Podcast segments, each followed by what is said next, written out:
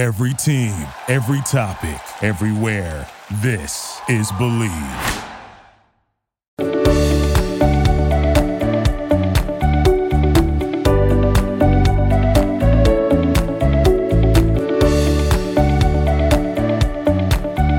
Hello, what's up, y'all, and welcome back into another episode of Bleav in the ATP Tour. I'm your host, Jacob Sersosimo, and today you're listening on the Bleav Network.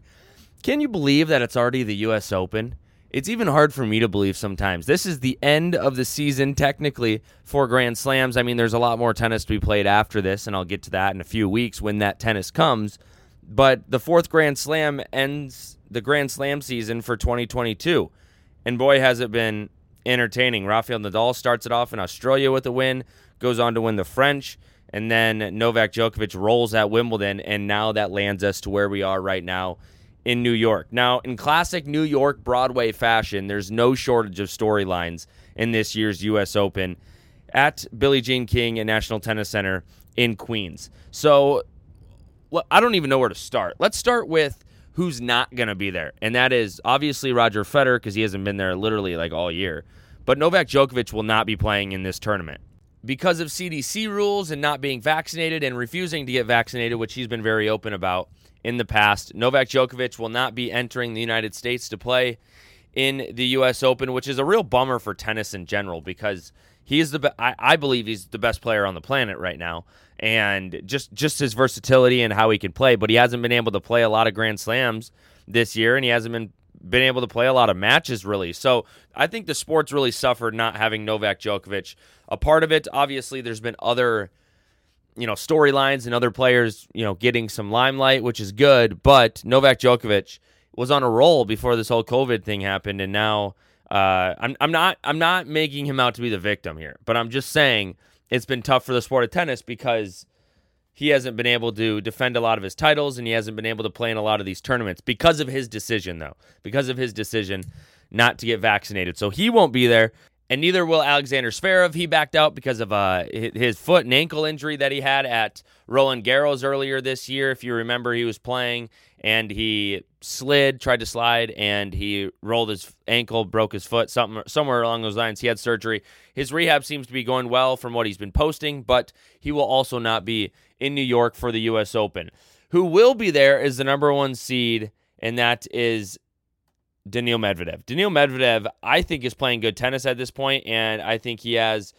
He's one of my favorites to win this tournament. I'll get to my pick here at the end, okay? But I think he's a definite favorite to win this tournament. He's the number one seed, so you'd be like, that's an obvious choice. But he hasn't been able to play a ton of tournaments, and he hasn't done well in the tournaments he has played.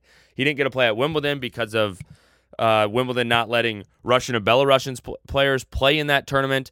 And he he's kind of making a resurgence and you know a reappearance this year in New York as the defending champion. So there's an added pressure there, and he's the number one seed and number one player in the world. So I think this is you know his real big test of pressure and real big test of a massive challenge ahead of him, especially going into this tournament being such a heavy favorite when you look on paper. I'm not saying how he's playing, but when you look on paper.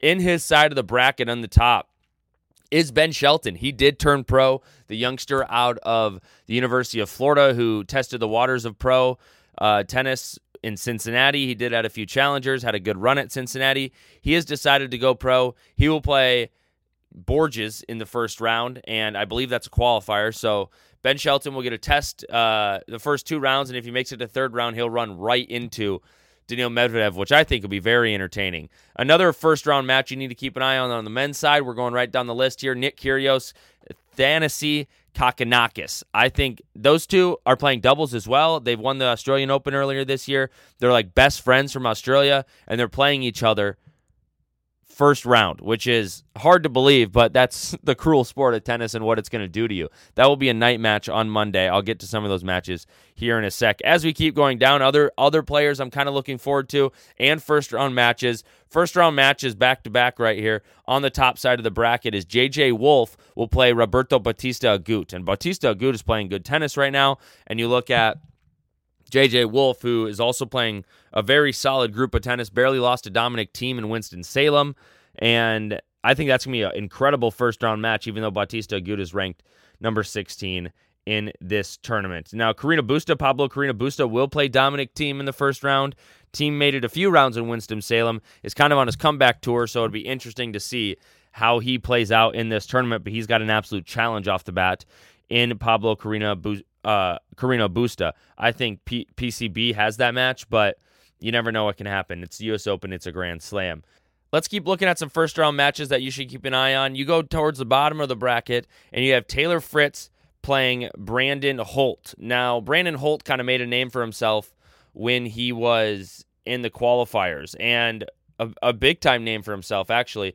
Brandon Holt is the son of Tracy Austin, and that's going to be a really good match. It's an All American match, and he was kind of the face of qualifying this year, I think, because he got so much pub for it, because he is Tracy Austin's son and he's coming back from a bunch of injuries.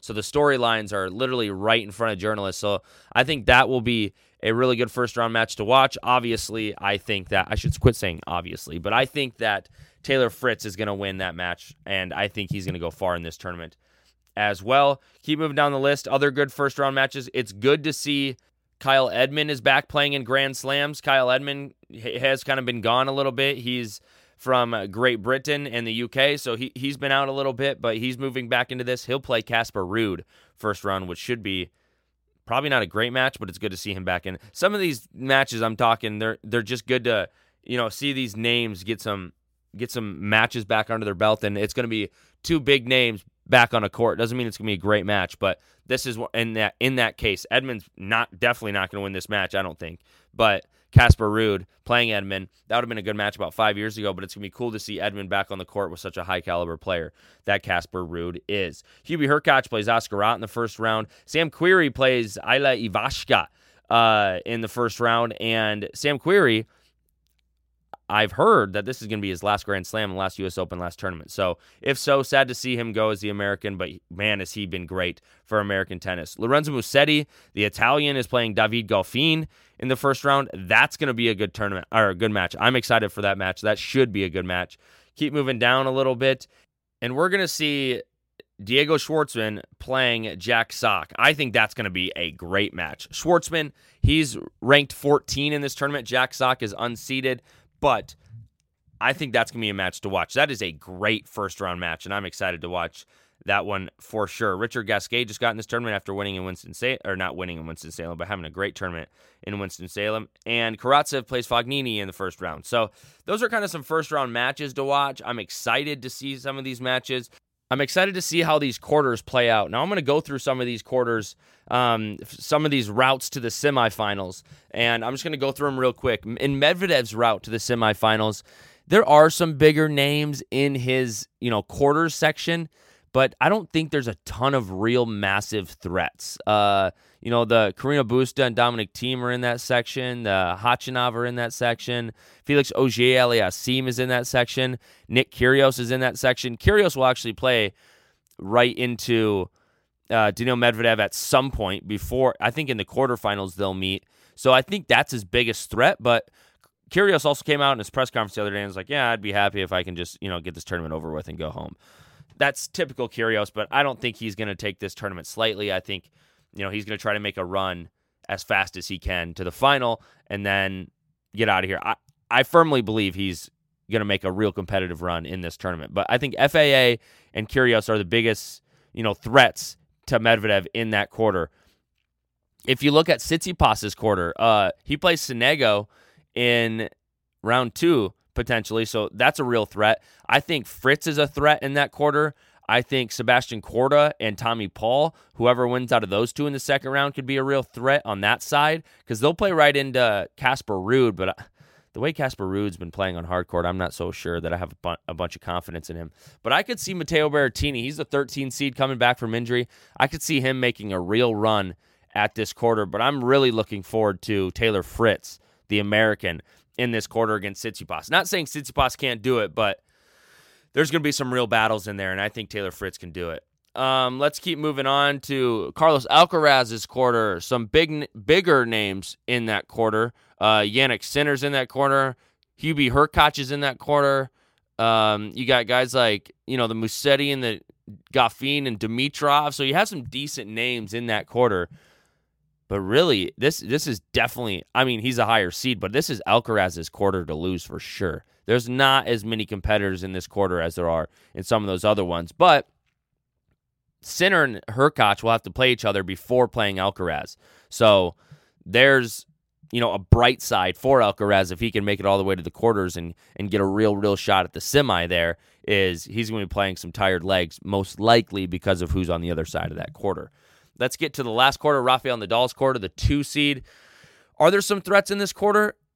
Yeah, absolutely. I think Rublev's a threat in this quarter. I think that John Isner, the way he's been playing, he's not necessarily a threat to Nadal, but he's a threat to Cam Norrie. Cam Norrie's in this quarter, and I think Cam Norrie is a threat in this quarter. This is going to be really interesting to see from Nadal because there's some there's some guys in here that play different levels of tennis that he's going to have to adapt to. Like he can play right into Karatsev. Karatsev can have a great day any given day. So this is going to be very, very interesting to see what happens in this very, very bottom side of the bracket with Rafael Nadal being the two seed.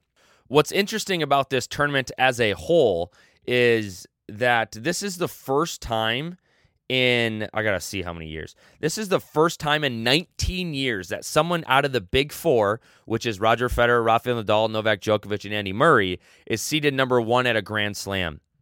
In 19 years, Daniil Medvedev breaks that streak and is the top seed at a Grand Slam. That is, I mean, it's hard to believe. It is really, really hard to believe. Since 2004, this is the first time. The last person to do it, I believe, was Andy Roddick. Yeah, Andy Roddick at the Aussie Open in 2004 was the number one seed. So, I mean, incredible. Another storyline in this tournament. There's ton of there's ton of storylines. It's gonna be Rafa in the men's side. It's gonna be Rafa going for his 23rd slam, and it's gonna be Daniil Medvedev trying to win back-to-back Grand Slams at the U.S. Open. He won the U.S. Open last year, his first one ever against Novak Djokovic, who was going for the calendar slam last year.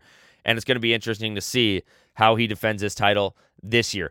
More storylines. Let's get to a few others. On the women's side, Emma Raducanu is going for her second U.S. Open Grand Slam, trying to go back to back. She won it last year as a qualifier. A massive story coming into this year. How will she build off last year's momentum? On the flip side, someone's been in the sport forever.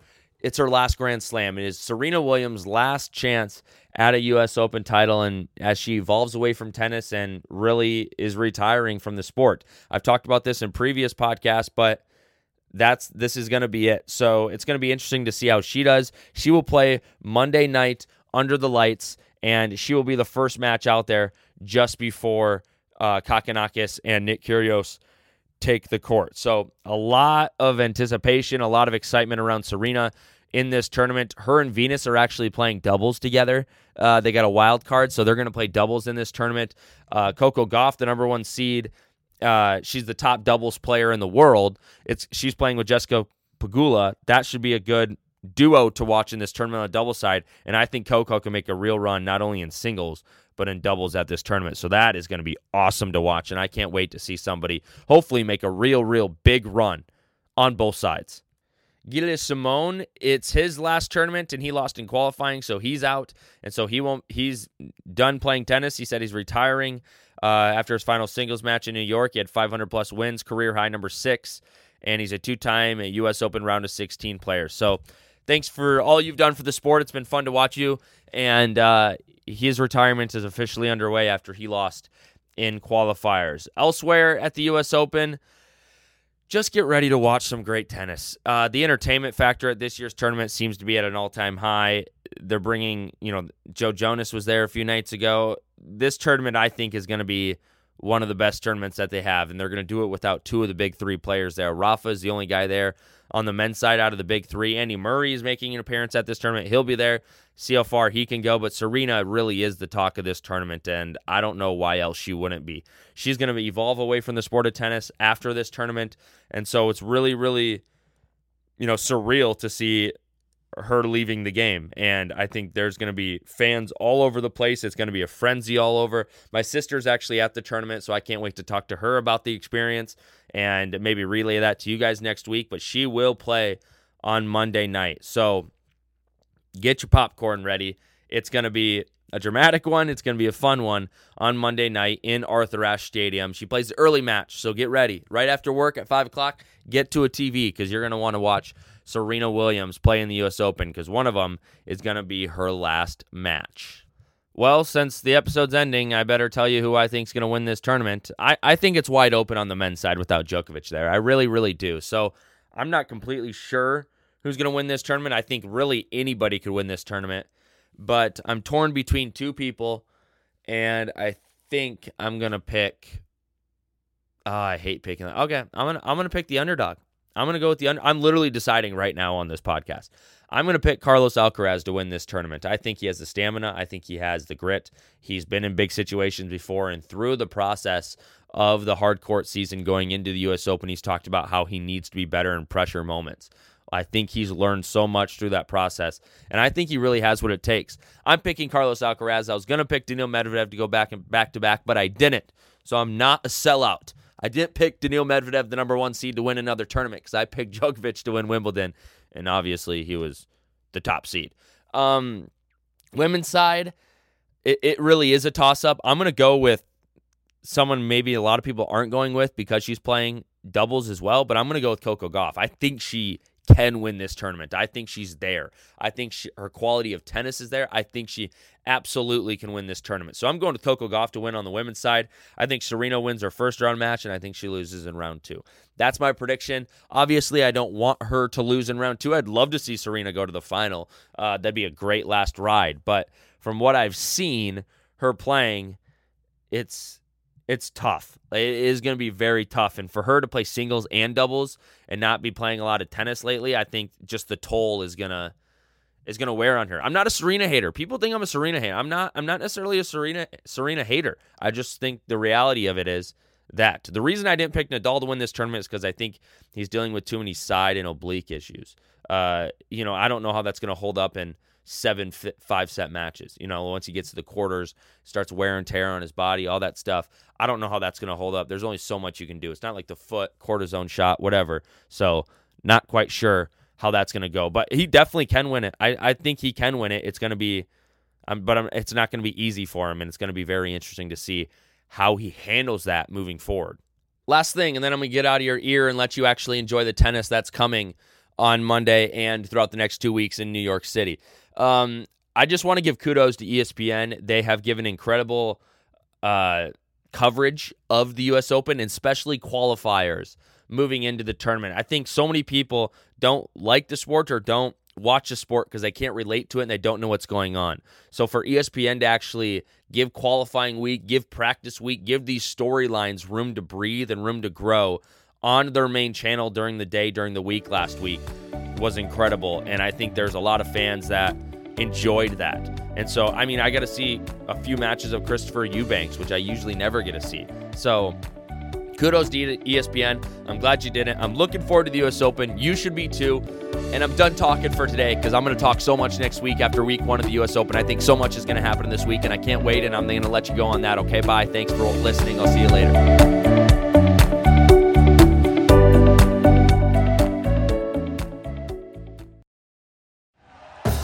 Thank you for listening to Bleav. You can show support to your host by subscribing to the show and giving us a five star rating on your preferred platform. Check us out at Bleav.com and search for B L E A V on YouTube.